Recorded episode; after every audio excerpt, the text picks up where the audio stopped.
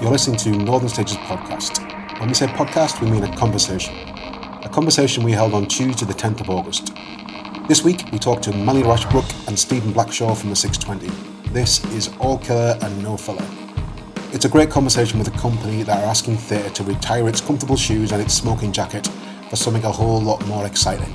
Have a listen. Afternoon, everyone. You're listening to Northern Stages podcast. Uh, this afternoon, we're talking to um, Melanie Rashbrook and Stephen Blackshaw from the 620, and as always, I'm joined by the constantly silent producer Johnny. Um, hello, Stephen. Hello, Melanie. How are you? Uh, hello. Yeah, very, yeah, doing well. I feel feel quite quite good today. That's good.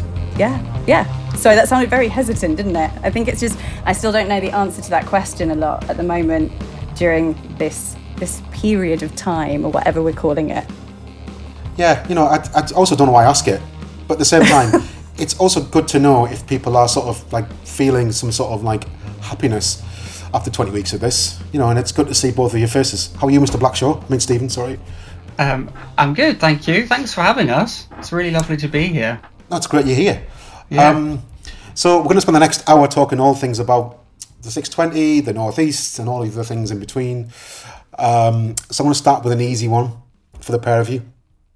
And um, so, um, uh, if somebody doesn't know who you are, who are you, and what do you do? Excellent question. Um, we are we are uh, we're the six twenty, and we what do we do? I suppose I I would describe us as making um, really social theatre and theatre for a good night out, um, and trying to kind of at the moment I keep talking about a lot about fun and trying to like reclaim having fun and uh, and that kind of there's being a big part of what we do is play and fun and it still can be a lot of hard work what we do but there's always play and a lot of fun in what we make um, and very social theatre. And sometimes we get a bit bracketed in what is called gig theatre and uh, i'm really happy to be part of that as well. Um, but yeah, so it's a kind of that I don't know. Stephen, help me out. What do we do? I always I always really struggle with explaining who we are and what we do. um, I was I was hoping you were going to answer all the serious questions today, Melanie. So that's, that's great. Um, yeah, I'd, I'd, say yeah. We I mean it's theatre for a good night out. Um, and yeah, as much as I'm not my uh, personally not much of a labels person, I suppose we do fall into that gig theatre bracket because we like to use music and to to you know uh, within our stories and to you know, make our work. Um, and and fans was a sort of seminal show, I suppose, really for that, really, um, which was you know, I suppose it's an energy. It's that kind of like gig kind of atmosphere energy. We like to have that within our shows, I suppose. Um, yeah. And I and I think we there's a there's a big kind of not that I think that we really break rules, but I think we're we the the reason we kind of borrow a lot from music culture because I'm a big outside of also being a theatre fan, my other love is music, and so we borrow a lot from music culture and very like relaxed shows where people can come and go. Um, you might have your mobile phones on. That's not always applicable to every show we make, but a lot of the shows we make, we might those kind of rules of sit down and being quiet in a theatre space we don't we don't do. Like that that works totally and some some shows need that but the work we make i would be really surprised if we made a show where we told everyone to sit down turn everything off and just give us your undivided attention. A lot of it is really playful and and immersive and interactive um, hopefully, but in a friendly way. Because I always, I always realize when I say the word interaction, people sometimes go, "Oh, oh no!" Um, and I'm the first person if I'm going to shows where it's described as interactive, I go, "Oh no, this is not for me." But I make most of the shows we make. Um, we bring the audience into that world hopefully and get them part of the show. So they'll be standing up and dancing and waving glow sticks by the end of the night. And if that sounds like your kind of show, you'll enjoy it. If not, you usually will enjoy it, um, hopefully. Um, and I think we often describe ourselves as, or because of my backgrounds, kind of very much come from marketing as well. Like I've worn many hats, um, but from audience is really key to everything we make. And I think something we've always talked about a lot is people that um, might go to the theatre but don't often go to the theatre and might ordinarily go to gigs and really be really happy in gig theatre spaces or going to comedy shows. So a lot of our a lot of the work we make um, is is similar to that world. So we kind of hold people's hands a bit and go, it's it's going to come come see more theatre. And so I think of us a little bit as a gateway drug to more serious theatre, maybe. Yeah, That's who we are. No, yeah, and I think that's that's, that's great. So you know, I think theatre should be more like that. But my next question is: um, It says on your website, "This isn't shut down. This isn't sit down, shut up theatre. It should be enjoyed at maximum volume." Now, have you decided as a company to make work in that way as a reaction to something about your personal experiences inside of making theatre, watching theatre? Has it just come about because of the sort of group of people that you've assembled your artists around you that have decided to move in that direction what is where does the sort of heart, the beating heart of the 620 come from and is it sort of multiple sort of ingredients that have a, have brought you to make the choices you've made in the work you've made I think again, music being a real core of that. So I think that um, enjoyed at maximum volume. Um, I'm always conscious. Sometimes I think that that that's either a really really positive thing or might put some people off and think, oh my gosh, it's going to all be really loud. But it, to be honest, I think a lot of our work is quite unapologetically a bit loud and fun and in your face. Um, so hopefully that also we do what we say on the tin. I think that's come from that real love of going to gigs, to be honest, and going to stuff that is a bit loud and um, embraces the mistakes and with quite, I would say, DIY. Um, main, mainly because we've had to be because we've kind of we're making very much. I think we make it up as we go along, but I kind of like that that's what we do and really embracing that that's what we do. Um, yeah, and I don't know. It, it's just it's always been live and loud has always been a real ethos of mine. I think since I was sort of going to gigs as a as a teenager, even I think that's kind of just bled naturally into the work I'm drawn to, or the work that I feel I can make. And because there's loads of work I love, which isn't this, but it's not work that I feel able to at this point make. Whereas loud live, you know, happy accidents on stage and kind of embracing that is very much my world. Glitter, you know, that kind of world. absolutely Yeah, I think so. I, I, I'd agree with everything Melanie said because it comes a lot. it comes a lot from that your energy and that and um, uh, yeah, uh, in all of us, all the people that are involved, uh, it's kind of shared vision of creating a good night out for people. Um, and like you're saying, and having that audience at its heart, like we always, that's that's. I think before that quote on the website was audience always at our heart. so like you can kind of maybe see the the journey in a sense of where that's kind of come from, I suppose. Um, yeah. Yeah, and I think it's more recently that we started to embrace the um, "we're not sit down, shut up" theatre. Not um, not in the sense that that's a bad thing to be, but I just think a lot. Again, what we do is is it's okay if people need to talk. I mean, obviously, it's not like please have a big conversation during the show, but actually, a lot of our shows invite that. So, mixtape is a quiz show, and actually, the first time um, a new mixtaper comes on board to be part of that show, uh, it's it's a weird experience because the audience is very much there and, and loving what they're seeing, but they'll be talking all the way through because obviously it's a quiz. So, I think we love sort of blending the boundaries of of of what is theatre and what's allowed in theatre spaces. Yeah, I, I'll never, I never forget the first time I did a mixtape um, because I've been there from the start.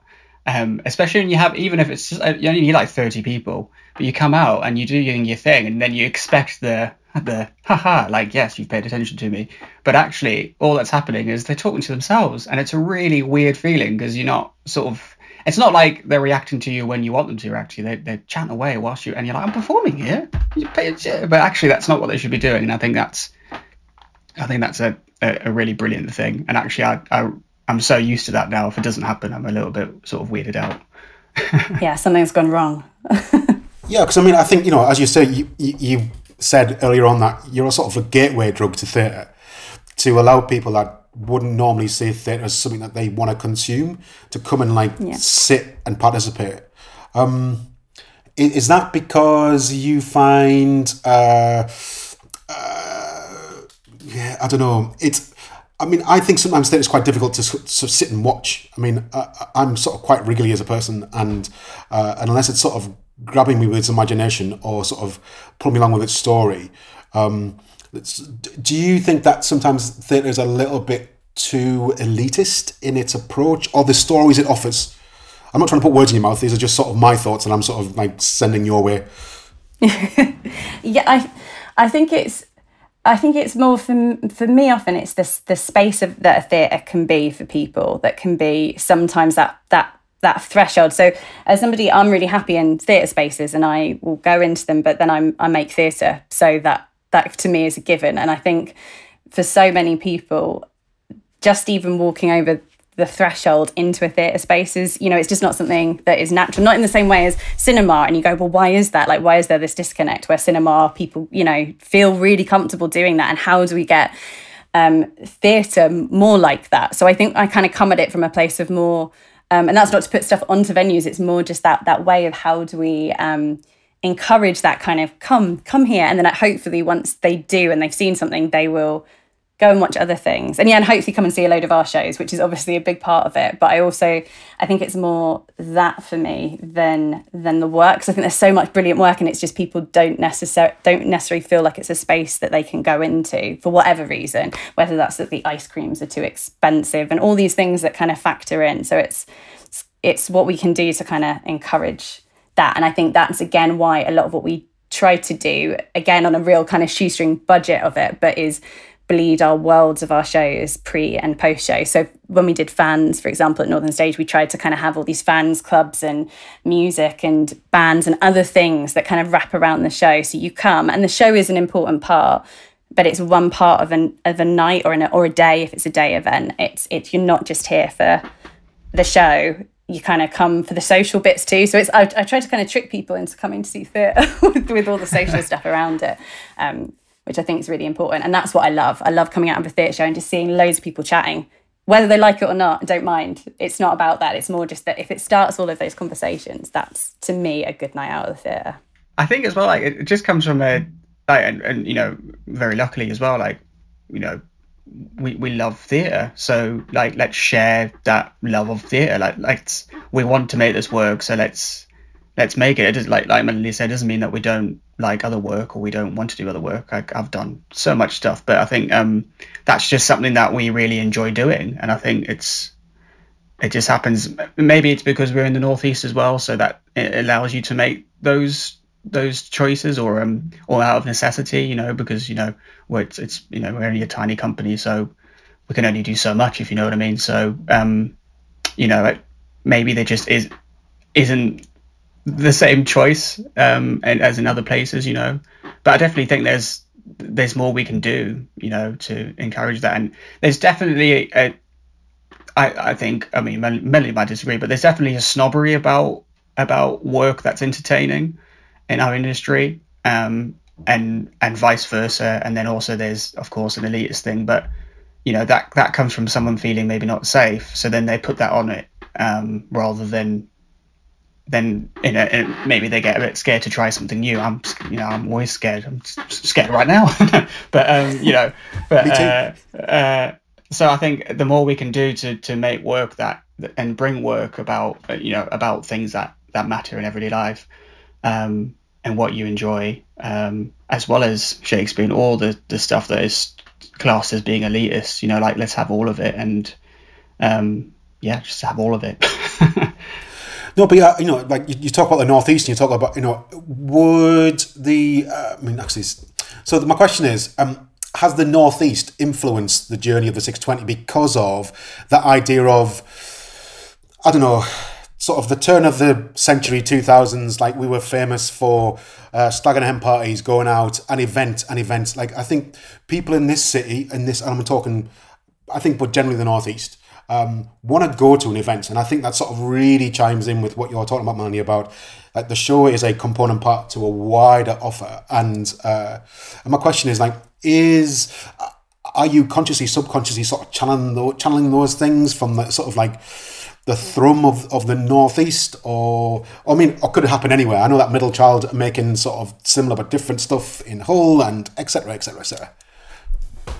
I I think 100% yeah uh, because i came to newcastle in 2011 from london and one of my reasons was i wasn't I uh, wasn't making work I was working for companies um, and um, like working in marketing and admin and doing lots of stuff that I really, really loved. But as soon as I came to Newcastle, um, I don't know what it was, and maybe it was just um, no, I, I think it was just being able to connect with people. I found it a lot easier, um, getting things off the ground um, a lot quicker. And I don't know what, again, no idea whether that was a block that I'd put on myself when I was in London and whether that was real. But I think as soon as I came to Newcastle, I found really quickly um, just a different kind of ethos about like making and getting things getting things done sometimes despite like despite it um, and sort of having to push against things and because that's again very much my ethos is quite diy like i'll do all of the roles i'll be on box office i'll run you know we'll do everything um, and i think we wouldn't be i wouldn't be making the work that i'm doing if i hadn't have come to newcastle and i don't know if i'd have been making because i think it would have been very easy to keep in the be, be doing really great work with great companies, but probably sticking in a more producing and marketing kind of remit if I'd stayed in London. Whereas here, there was more room, or felt like there was more room to play and also to make um, brave mistakes and kind of just try stuff out and be like, oh, well, that didn't quite work, never mind. And I felt for some reason like I could do that more and there was more support to make those decisions here, I think. Um, and also brilliant spaces to take over. Because when I was hit, like the first few months of being here, I decided to do a steampunk reimagining of Hamlet at the Star and Shadow. At you know, who know, I think I'd gone from like hero to zero a little bit. You know, it was one of those where I'd sort of not made work, and I was like, right, what will I do? Let's get a cast of fifteen. Let's get a load of water. Let's take over a space. And for some reason, I feel like there's a lot more. Everyone will go on that journey with you really quickly, or I found it easier to do that. So I think Newcastle's been um, and the northeast um, have has been like instrumental in the way that I make work anyway, um, and the collaborations and and theatre making, which I think is really cool to hear. Um, again, I don't know because I'm very much rooted here at the moment, but I feel like that theatre making and people doing a lot of different roles feels not unique to here, but it's something that is very much uh, part of here, and I feel that's again really speaks to me in the way I make work. Over to you, Stephen. I like it. I don't know if I had anything to add to that, but yeah, I think um, okay. yeah, hundred percent. And some of the decisions that you know, even when uh, yourself, Mark, and Northern Stage brought through the North program, I mean that that fundamentally was in response to to to the region and stuff, and we've seen the really positive effects of that and stuff. Uh, you know, of of the creativity that's come out of that. Um, if I think back to like Newbridge Studios before there were sort of kicked out of where like Stack is now, like that kind of there is definitely um, possibilities and um, yeah, the opportunity to. I mean, I, have only ever lived in Newcastle, so um, you know, I, I don't know what it's like, obviously, to to to work permanently in other cities, but there's definitely that opportunity to to make work and I think that's yeah that's key. And Melanie Melanie is DIY like your your your culture comes from Manic Street Preachers, um, the band like DIY pop culture uh, punk, you know like uh, having an aesthetic, glitter, loud, um, you know all all of that feeds really brilliantly in, into kind of yeah a kind of um, sort of image of what the company is. Um, and then I'm here as well, just sort of you know doing admin. but you know, uh, yeah, I'm, no, I, I think that's you know that sort of like lovely sense of humanity that you've always had, Mr. Blackshaw. But I think you know you obviously do more than you know you ever let on that you do uh, in a number of different ways, and I know that to be the case. Um, and I think it's really interesting about what you're talking about, Molly, about the possibility, and you know I think there's such an enormous uh, pool of talent both on stage and around stage and uh, in the northeast that I still think you know is trying to find its way in the world, and uh, and and will do definitely. Um, and you talk about theatre making as well, and I just want to know in this DIY process, which I know will be part DIY and other part not. Um, how do you make work? Like, how do you start from like the idea to actually see it on stage?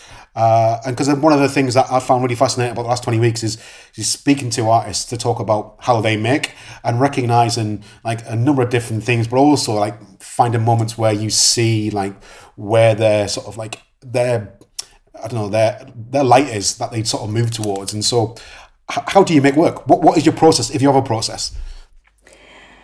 I think a lot of a lot of the time it there'll be just a spark of some sort of idea, just a something. So that was it's hard it's sort of not even tangible sometimes i think um and and usually I'll sit on well I'll, I'll particularly like sit on quite a few different too many ideas all at the same time but one will keep being the one that kind of comes to the front.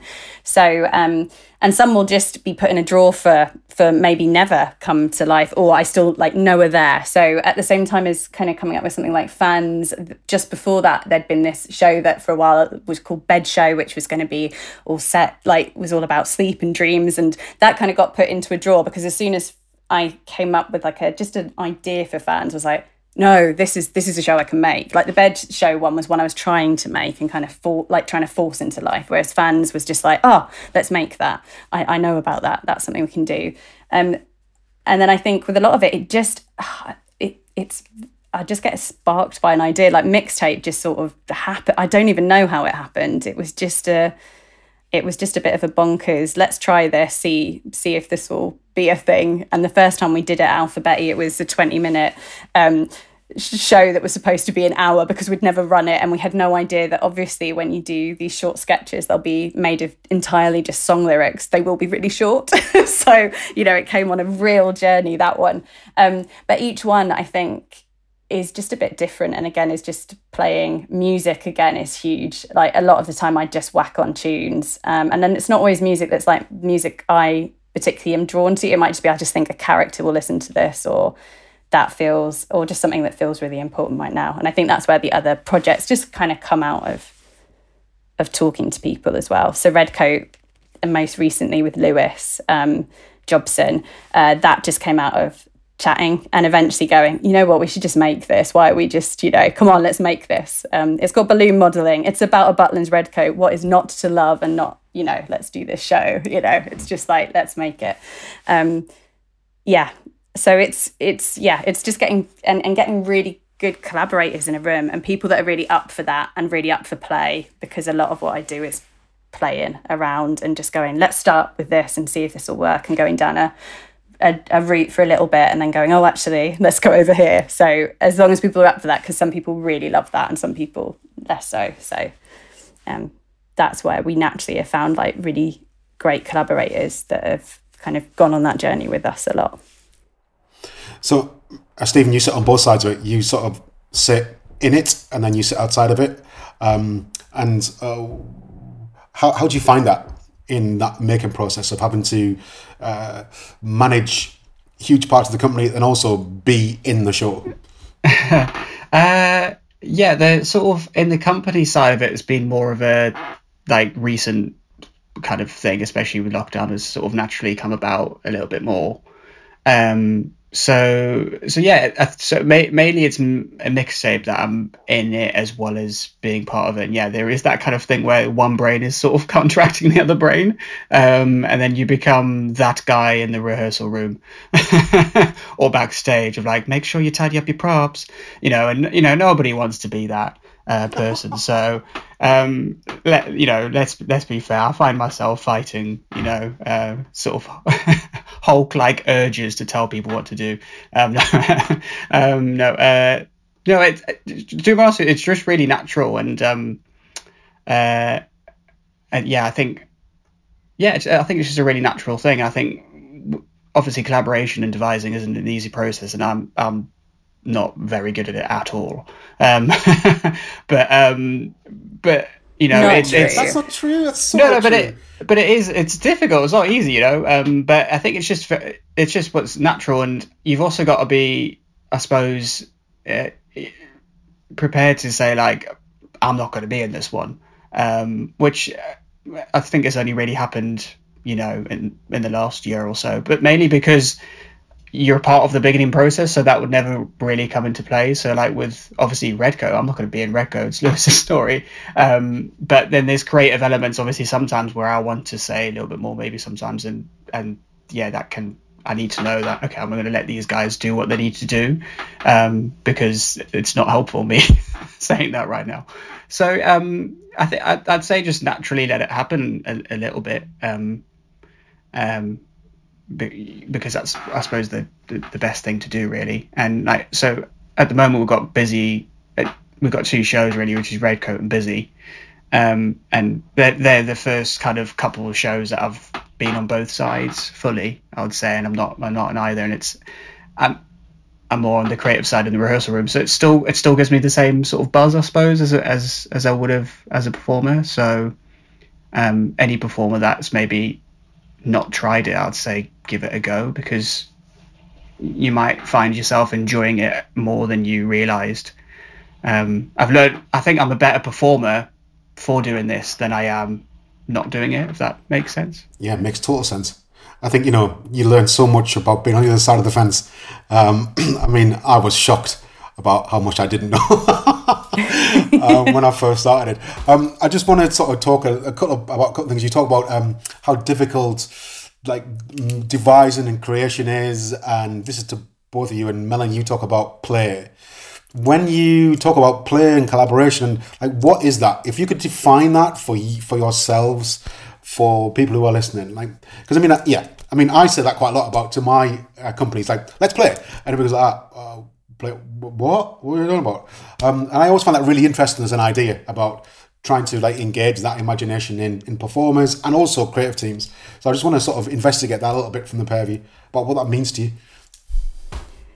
Um, for me, yeah, it's uh, I think it's it's starting with lots of different a lot of different stuff in a room almost and just seeing what lands. Um, so it's getting people together and what I what I'm a big fan of is if you can and can afford to is getting everybody that is involved in making whatever this thing is going to be a thing or whoever you think is going to be. So that's you know lighting sound produce everybody. So for those first like first days get everybody together to to talk about all of those different elements to to to play but play is in sort of guided play of like shall we look at this?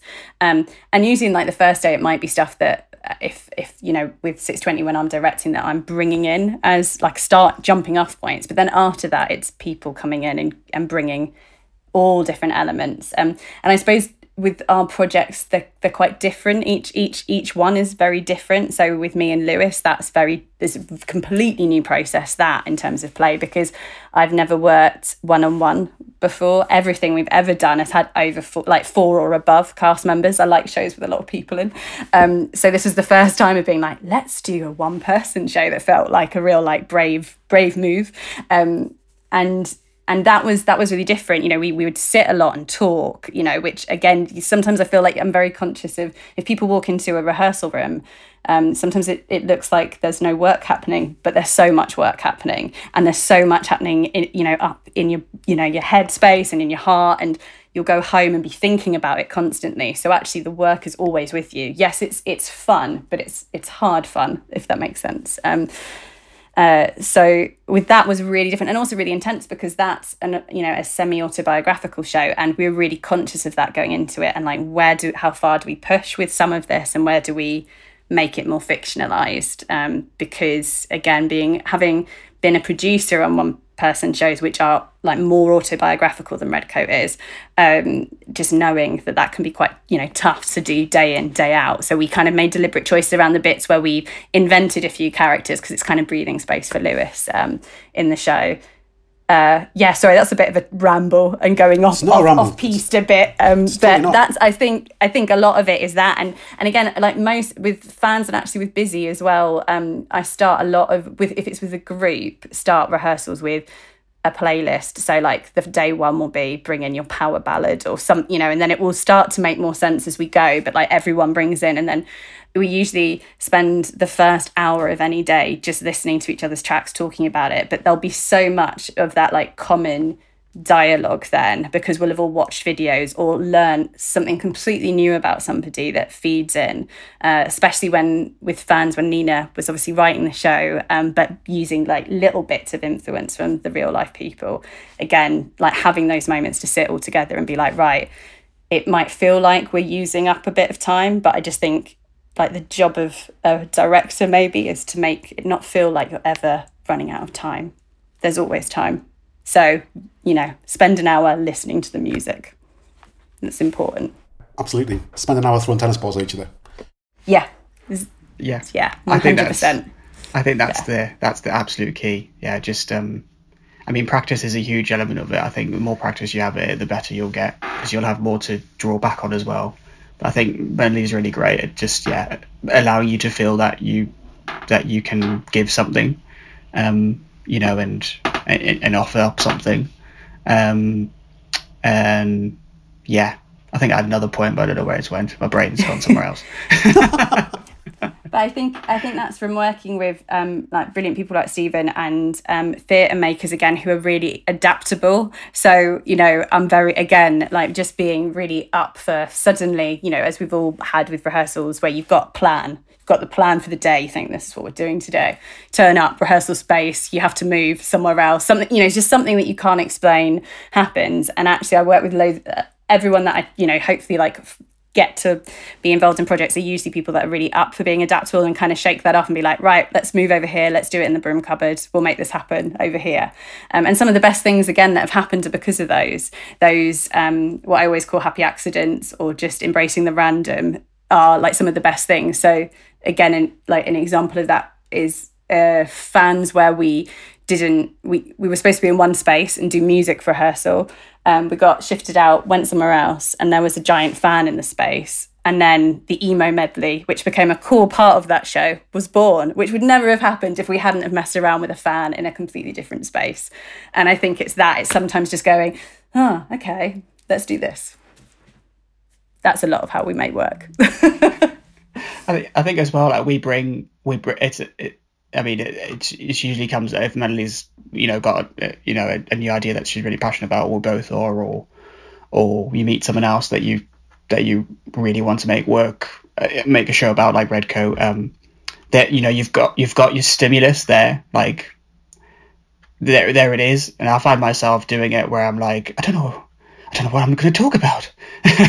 but but what's how am I going to fill the show out? But actually, like it's there. So um, what what is that? Um, and I think we're we're quite lucky to have had a few ideas where, like Mixtape, for example, that you know it's a cult comedy quiz music show. so like it, you know we come out and do sketches. So uh, me and Melanie uh, write a lot of them, but you know then we just have to rehearse them. So that's a bit of a different process to you know to to making a uh, something from scratch. But you know you've you know it, you, Andy Show Busy is about being busy. So there was a bit of a different process there because we went out and researched Busy, and uh, a lot of the performers, Caroline, Jess, and Hannah, had, had went and researched so much stuff. Oh, James as well. Well, don't don't forget the fourth person. but like they all went out and and uh, you know and researched like what bit and and and we asked them, you know, what does busy mean to you? You know, that is the question of of the show, I suppose. So so yeah, they're, they're all slightly different, but in, a, in in a sense, you're you're using that that stimulus to keep to get you going, really. And then how you get there, like you say, like the fan moment, or if you want to use puppetry or whatever is, or use music, like most of the time, I guess, I suppose is is is great. You know, go for it.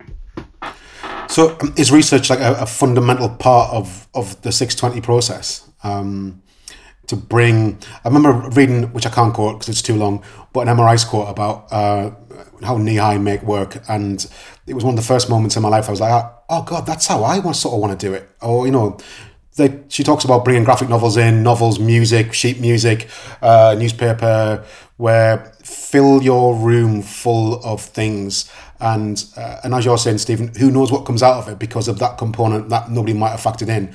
So is that element of research uh, a fundamentally important part to the 620 process?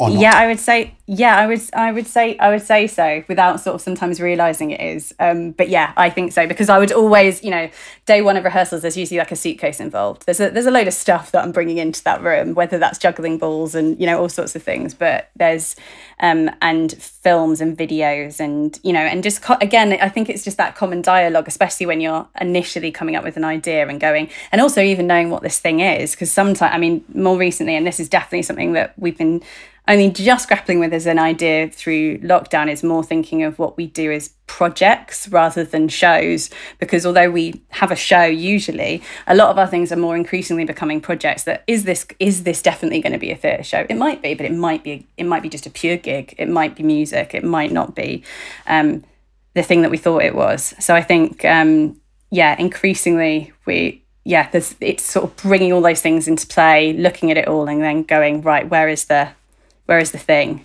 And at the moment, it's like busy is one thing right now, but I can imagine it being something very different by the time we actually end up doing it. Um, could be something totally different, you know. Um, so a lot of it is people bringing their stuff, Hmm. stuff in research. Yeah. yeah.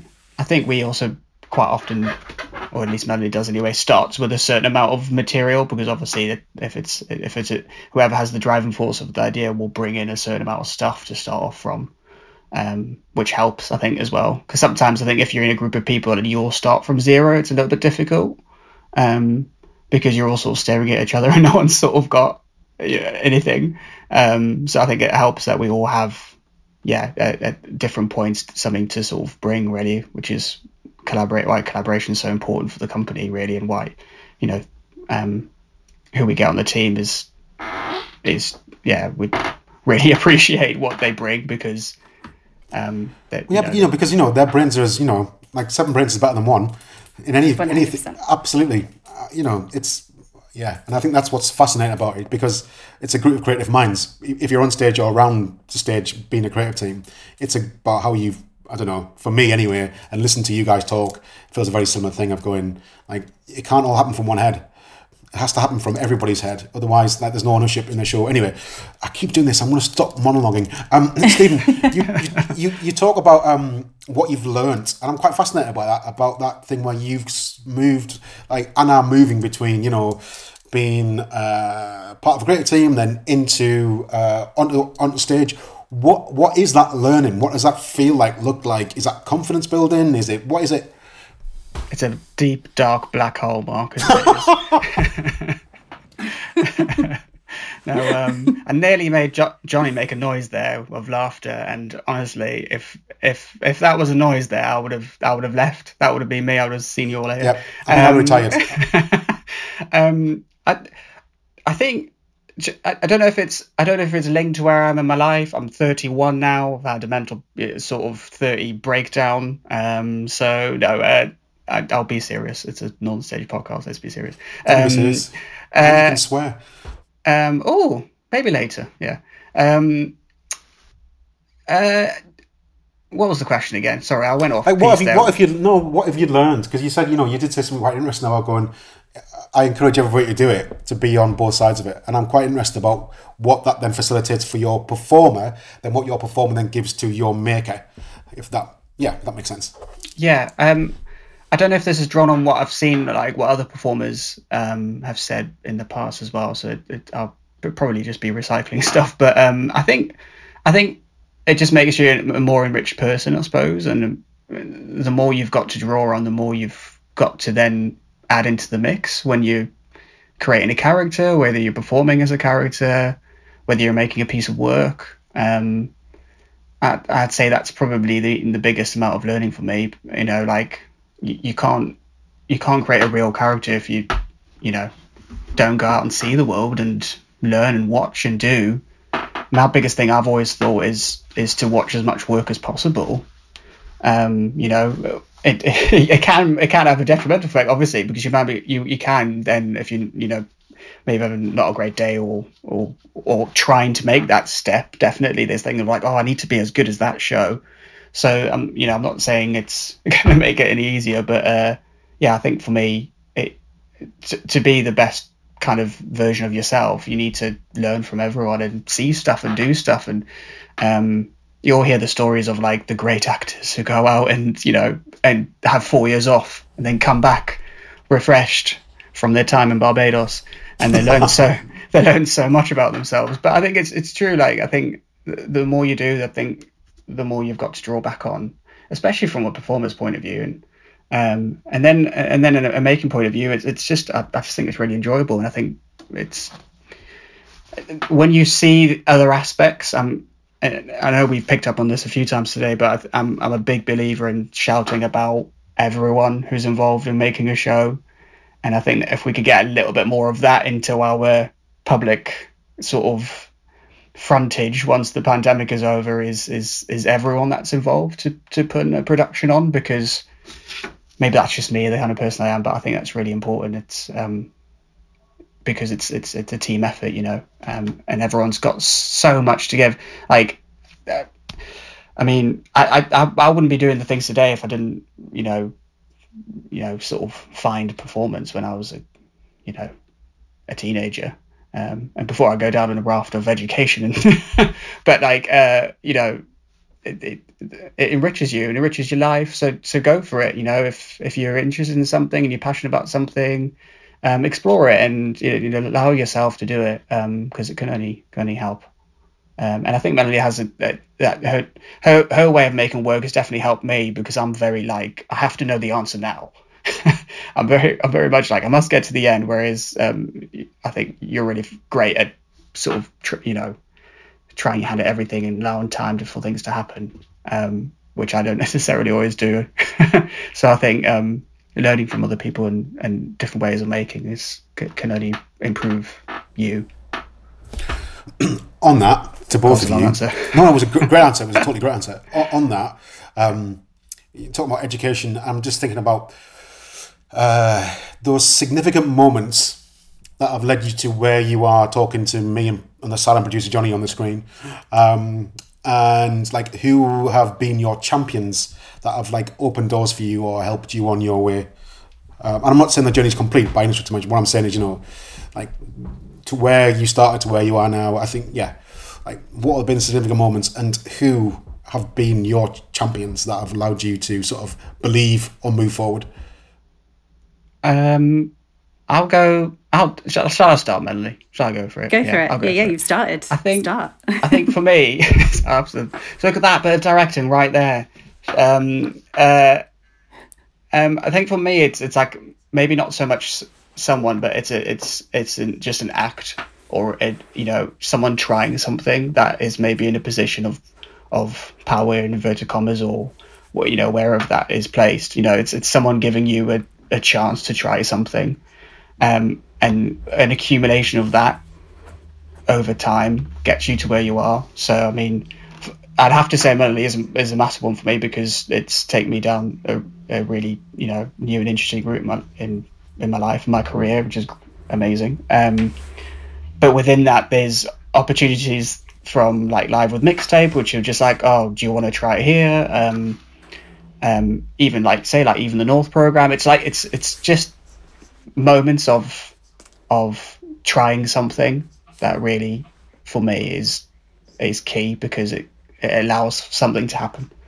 Um, yeah, I think that was an answer. Yep, that was, that was definitely an answer.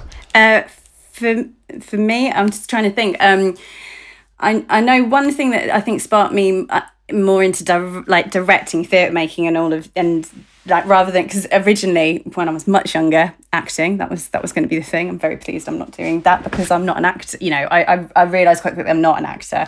Um, but a teacher when I was at school, um, I'd auditioned to be in Gregory's Girl. I didn't get in it, and she said that I could be a stage manager. And at the time, I was furious because I wanted to be in the show. But then really quickly loved like it was like the best thing that ever happened in a way. And then from that point, I think I just sort of defaulted then probably into just being really bossy at first. Like my my old school directing style when I was younger is so different to who I am now. I think I was just a bit bossy. Um, and then that that I think sort of sparked me into that. And then I went to for uni. I went to Lancaster University, and I was part of the theatre group there. So I didn't study drama. I studied English literature. But I think doing being part of that society, and I did I did act there, but it was ba- mainly so I could hopefully at some point direct a show and a, a full like devised piece, which they hadn't really done at that point.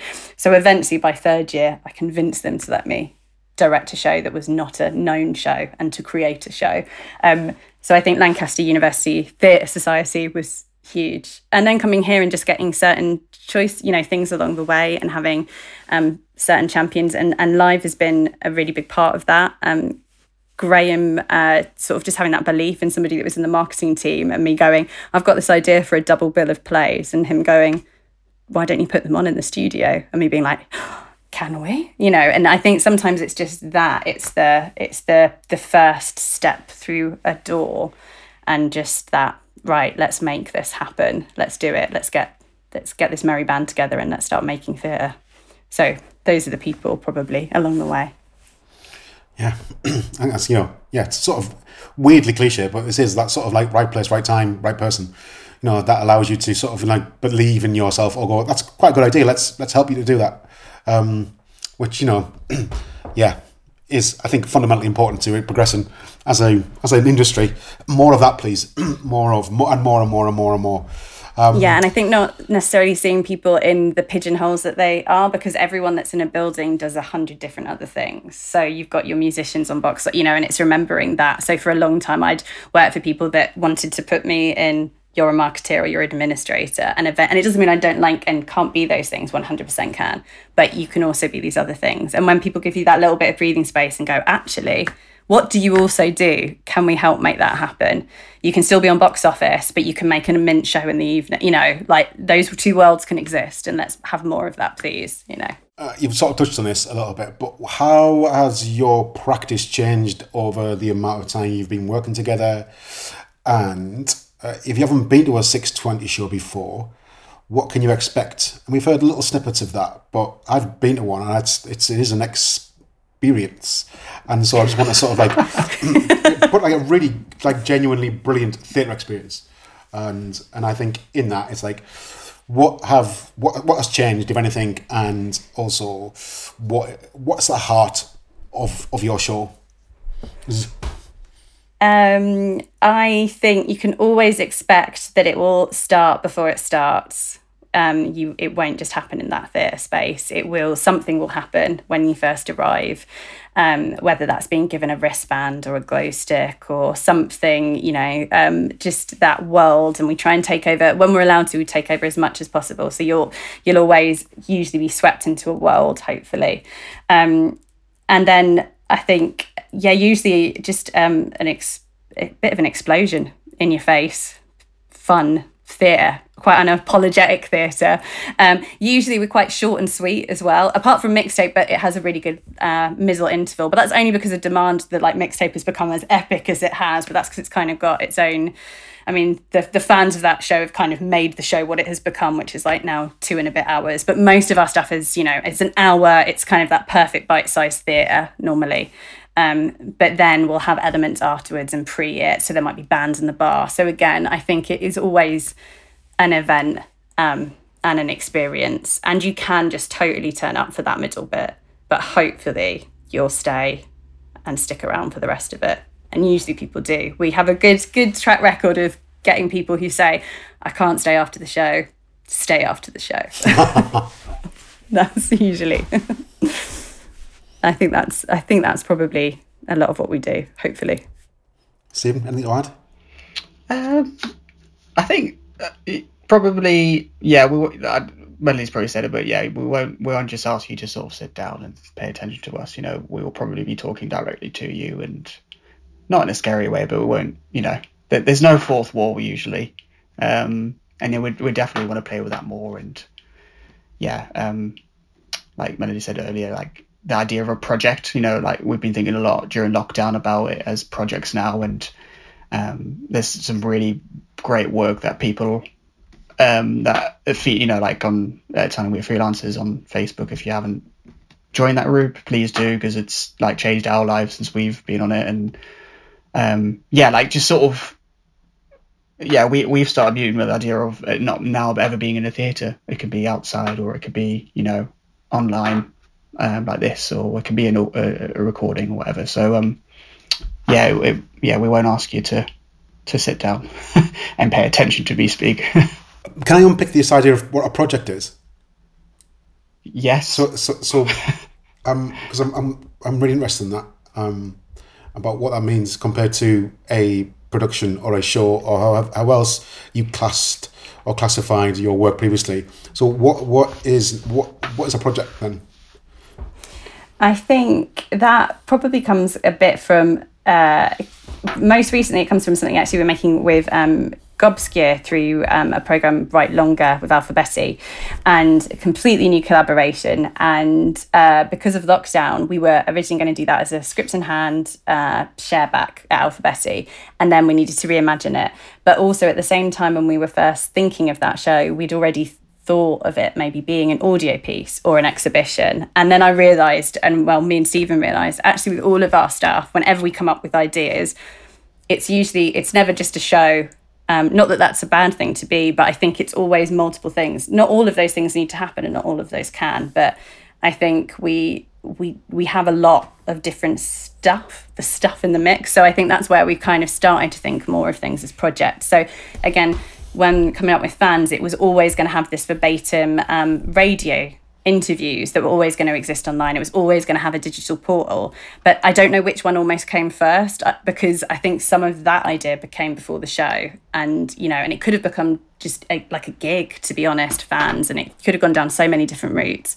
Um, and the same is true with mixtape where we often are like ah oh, this is we're going to film it you know or we've got loads of other interactive digital ideas that we want to do with it. And i think that's where we're kind of more relooking at all of our the stuff that we've got coming up and thinking of it more as projects. And possibly the most the the example of it most recently and one that we're kind of excited about but it's kind of been put on obviously on hold temporarily is um is club 620 which is a way of us being able to collaborate with artists we would never like just with completely new people in completely different mediums and different art um, worlds and different ways from puppetry to circuits to all sorts of things that really challenges us then to hopefully make completely different work and then make completely new projects which might not be a theatre show that happens on a theatre like in a theatre. It might be something completely different. But we don't know what that is yet but that's exciting. Sounds so exciting um, I think um, yeah, yeah. I think I think as well. Like hopefully our ideas are social, so it let's create a social space. You know, like it, when we say something happens beforehand, it doesn't have to be like someone walks into a space and does something. It can be an exhibition on the wall. Um, you know, it can be you know the sound of music that comes through the top. It can be it can be small. You know, it can be whatever you want it to be. So you know, hopefully and, I hope it just gets people into that world and makes them feel part of it. I suppose. Um, you know, if you're doing a show that is rooted in the northeast, and you could somehow make people feel part of it, or be able to share something, uh, or, or at least see themselves. Um, I know the work should obviously do that, but um, if they can feel, you know, like, oh, I'm walking to a space and I'm almost like it, not in an exhibition of sorts, but I'm in, I'm in this world I think that uh, yeah, that's kind of what I suppose we're quite interested in at the moment. Yeah, um, uh, yeah. So I think my next question essentially is connected to that, which is about what have you both been up to over the last 20 weeks? And I know that you've been working on Busy and Redcoat and Aim for the Horizon and, and made your mixtape, which is part of Summer Streets Festival. And you're going to restart Breakfast Clubs uh, on end of September, potentially, maybe, who knows? Um, so I'm just sort of like um, tucking this out there because I know like each, each project takes huge amounts of work. And so like how have you been, you know, facilitating all of that output across 20 weeks? yeah, this is all Melanie's fault. It's always her fault. Um, just going to throw that out there to Um, yeah, I think I, I, I sort of, uh, it's always a problem. I'm not very good at sticking to just one thing. So I always have too many ideas on the go and probably too many projects.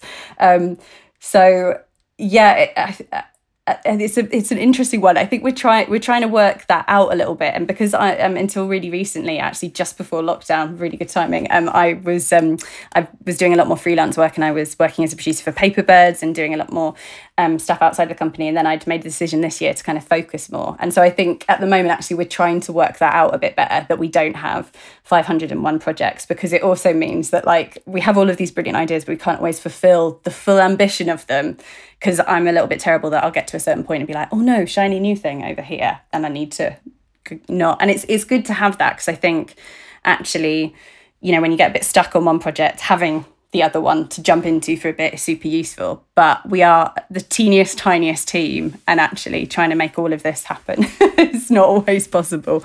Um, so I think that's something we're we're starting to really look at and and how we can make make the shows that we do and the projects that we do happen and and not trying to make everything happen immediately and kind of space them out a bit bit more. Um, but it's been really busy. Um, since since lockdown began, just trying to kind of keep it going and work out what our next what our next moves are and what what we want to do next. I think.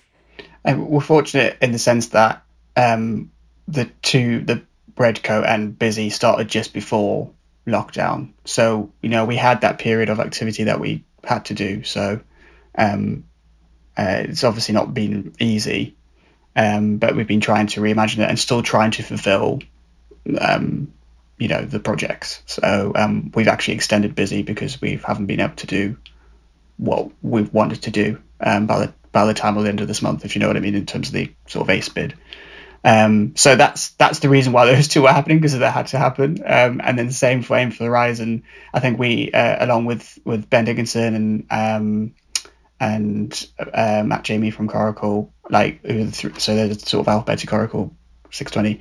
We all said like let's tr- still try and give the writers their platform or their moment to still have this show. Like we were really keen, especially me and Melanie, to be like it'd be a real shame seeing as we're a month away from actually having them do the piece. Let's see if we can, you know, still do something with it. So these were still three projects that were, were well were essentially supposed to happen in in the real world.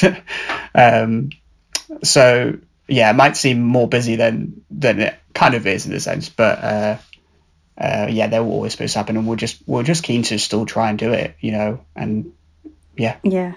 And then we just snuck in a major mixtape because we just came up with the idea and thought, let's just do it. Sometimes you just have to put the the application in, and when you got it, you go, do you know what? This is we're just going to do it. And it was a great chance for us to do something really different and kind of use some of the things from because um, I was involved in in GIFT Festival and taking that online. And actually, it was a chance to having been a producer, helping people take their work online and love doing that. Just be like, right, let's use that and make our own, you know, again really quick piece of theatre but it was great fun just sort of working out how we could use zoom in a more you know interesting way and what we could do and what was possible um, which is great. And then the breakfast clubs have been running um, throughout lockdown um, but we're just taking august off just to recalibrate on it um, but that's been great because normally they we meet up in independent uh, like venues cafes throughout town and it's a great way for hopefully for freelancers and cultural workers just to get together before like officially your working day starts and just have a moment to a eat some awesome breakfast um, but just have a chat about like just the stuff that especially if you're a freelancer um, you don't have those water cooler moments in the same way. And it's just nice to kind of have that as a bit of a regroup. But we weren't sure how they'd go when we took them digitally online. But actually it's been great because people that maybe couldn't get to the physical ones um, have been able to come. Um, it doesn't get around some of that the the obvious things with people not having access to internet again. But I think that's why we kind of want to take a month off to rethink how we can make them more inclusive and and and how we kind of do them going forward. But that's been brilliant, just as a way of again meeting loads of new people because there's just so many people that you've just never met. Um, especially here. I think sometimes it's really easy to think, oh, I've met loads of people, but there's just so much stuff going on. The first Breakfast Club, there was like 10 people who all had festivals and all sorts of other things that I'd never even heard of. And you just like, how have I, how have I not heard of what? You know, so it's, it's brilliant for that. Yeah. Share knowledge. Really important. Yeah. Yeah. Super important. Um, so I've got one more for you both, um, uh, which is sort of uh, by um, request from producer Johnny that I brought back. Um, and it is um, uh, beyond all of the work you've been doing and all of the thinking you've been doing about, you know, this crazy thing. Um, what have you been reading, watching, playing, whatever over the last 20 weeks to sort of decompress, to think, I don't know, joyous thoughts, etc., etc., etc.? I like this question. I like hearing people's answers when I hear the other podcasts as well. Um, and I thought about this beforehand. Um, I don't really read. Look at how smug Johnny is right now. I'm just trying to get him to make a sound, Mark. Um, uh, I, mine's I don't really read, which is terrible. I mean, I do read, but I don't really read books. So mine's more of like podcasts. So, um, and they're all basically things that Melanie introduces me to, but I'm going to claim them as my own. Um, but a couple of podcasts is Grown Up Land, which is great. If you've ever heard of Grown Up Land, I'm sure a few people have because they've mentioned artists that are involved. Um, and then uh, Off the Menu as well with Ed Gamble and um, oh man, I forgot his name. Uh, James Acaster. That's it. I really like him as well. Yeah. Um, and then we listened to a Louis Theroux one the other day, which was really good as well. Which Louis Theroux did like a series during lockdown, which is quite interesting with people. Um, because I'm not someone who's ever really got into podcasts, so I think the lockdown sort of helped with that. Actually, it's really nice just to sort of pop them on, pop them on the Alexa, and uh, and away she goes. Says impressions and everything. I can teach you some Alexa questions. I mean, you wish maybe you for because I mean, afterwards. I can but- never get Alexa to play any of my podcasts from Alexa at all. So I need your Oh. advice after this. Wait until you ask her to make fart noises and just change your life, Mark. Well, yes. Melanie, what have you been listening to, reading, whatever, playing? Um, I just realised as you said it, um, this question, it wasn't an answer I thought of, but um, Sims Four retro gaming. But for some reason, I re- I downloaded The Sims again and just decided to live my life vicariously via miniature people that can actually hug each other and do all the things that I can't currently. So I think that might be why. so Sims Four and actually Sim City. Um, I've lost a few. You know, when I just need something completely different to everything else. Um, that has been great and they have a lot of like um like it's really cheap at the moment. So anyone who wants to download it you know get on that. Lose lose some time to a bit of sims. Um and then a lot of like just graphic um novels and stuff like that uh, particularly on um like instagram. I sort of mainly use that to look at cartoons. I don't really use it for you know like looking at inspiring lives that people live um live. I kind of yeah mainly like awkward yeti or story of my effing life. There's a few but that are good fun to just look at and kind of laugh laugh at. Yeah. Great.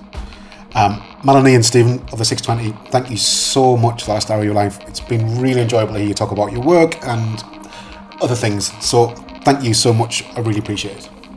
Thank you. it's been guys. great. Awesome. See you later.